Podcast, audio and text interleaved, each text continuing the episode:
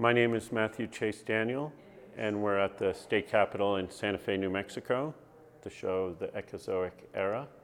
And the work I have in this show is delicate, somewhat ephemeral wall sculptures made out of uh, leaves and some seed pods, but mostly leaves, bound together, sewn together, compressed together.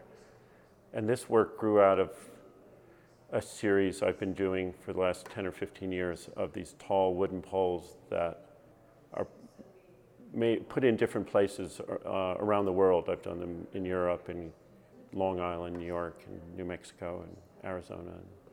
They are made locally from local natural materials. Uh, sometimes those have seeds. So here I've done them with uh, buffalo gourds, which are small, round, wonderful little natural gourds that don't have a lot of practical uses in our uh, culture, society. They're not edible, but they're beautiful, and I've noticed them for years. So, years ago, when I first moved to New Mexico, maybe 20, 25 years ago, I started just collecting them on walks because I liked them, and I had little piles of them. And then I had a tall wooden pole I bought for something else and lying around, and I tied a bunch of them to the top of it. And, dug a hole and stuck it upright like a flagpole in the middle of my yard.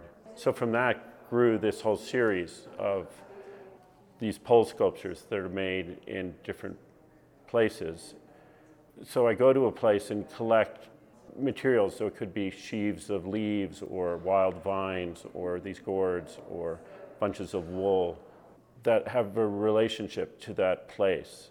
When I walk around here in New Mexico, I, it's hard to see the what's around me because I'm used to it and I recognize the plants and the animals and stuff. When you go to a place that you're unfamiliar with, uh, all that stuff becomes fresh and new. So I really enjoy doing that.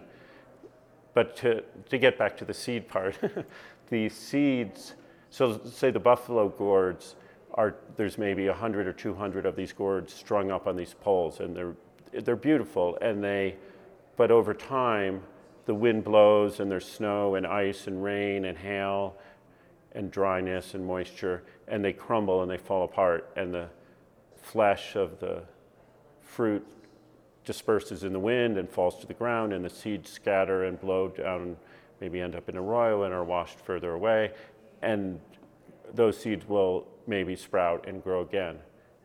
The flesh will rot into the soil and provide nutrients for other things that grow. And so, what the poles are about rather than a sculpture, you know, often so many sculptures that we appreciate are bronze or stone or something that will last forever.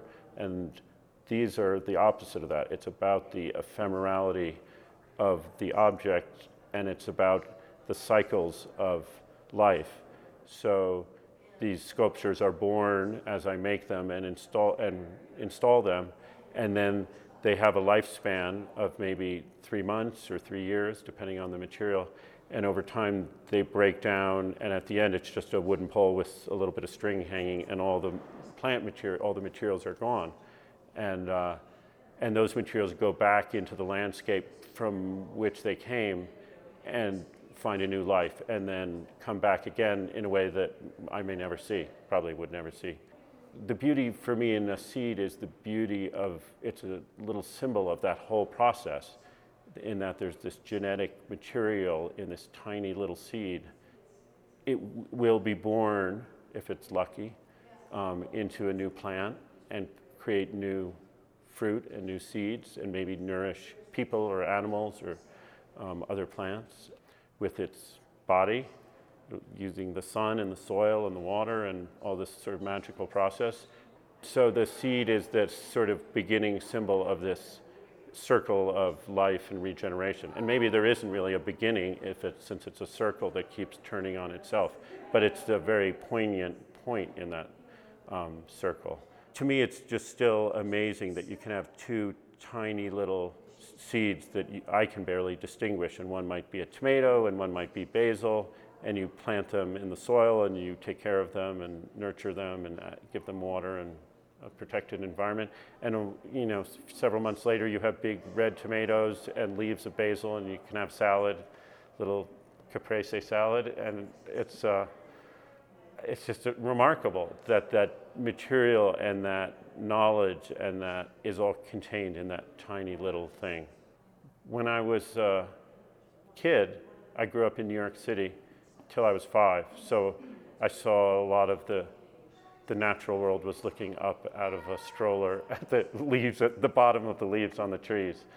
But when I was five, in 1970 or so, my parents were tired of the city and wanted a different sort of life, and so we all moved to this little mountain town in northwestern northwestern Connecticut, and uh, got a horse and had an apple tree and an old Victorian house that we fixed up and planted a big garden. And uh, so there was where I first learned about gardens and seeds and that at it, that young age it just became a natural a natural part of life to plant seeds to grow some food never grew all of the food we ate and I never have since and to be able to plant something and nurture it and then eat it is kind of wonderful for me so I have a garden here in New Mexico still we grow some tomatoes and green chard and growing uh, a big patch of blue corn that we grow most years. And the blue corn seed came from a friend who got it maybe from Zuni, Pueblo originally. I'm not sure where it came from, but it's traditional Pueblo and blue corn.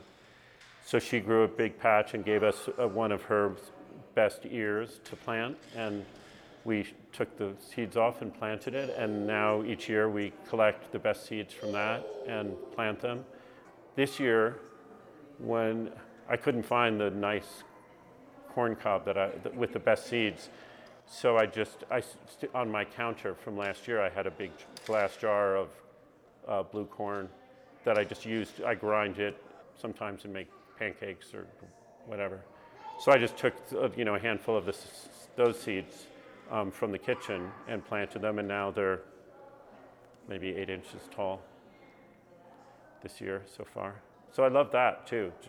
That it's the same thing that you eat, that it's not like, oh, this is the corn you eat and this is the corn you plant. We get, it's easy to get into this thing where you're like, we should go buy our seed packets at the store because it's time to plant. Whereas we can just, um, it's the same beans and corn and all that we, uh, that we eat, and those plant fine generally.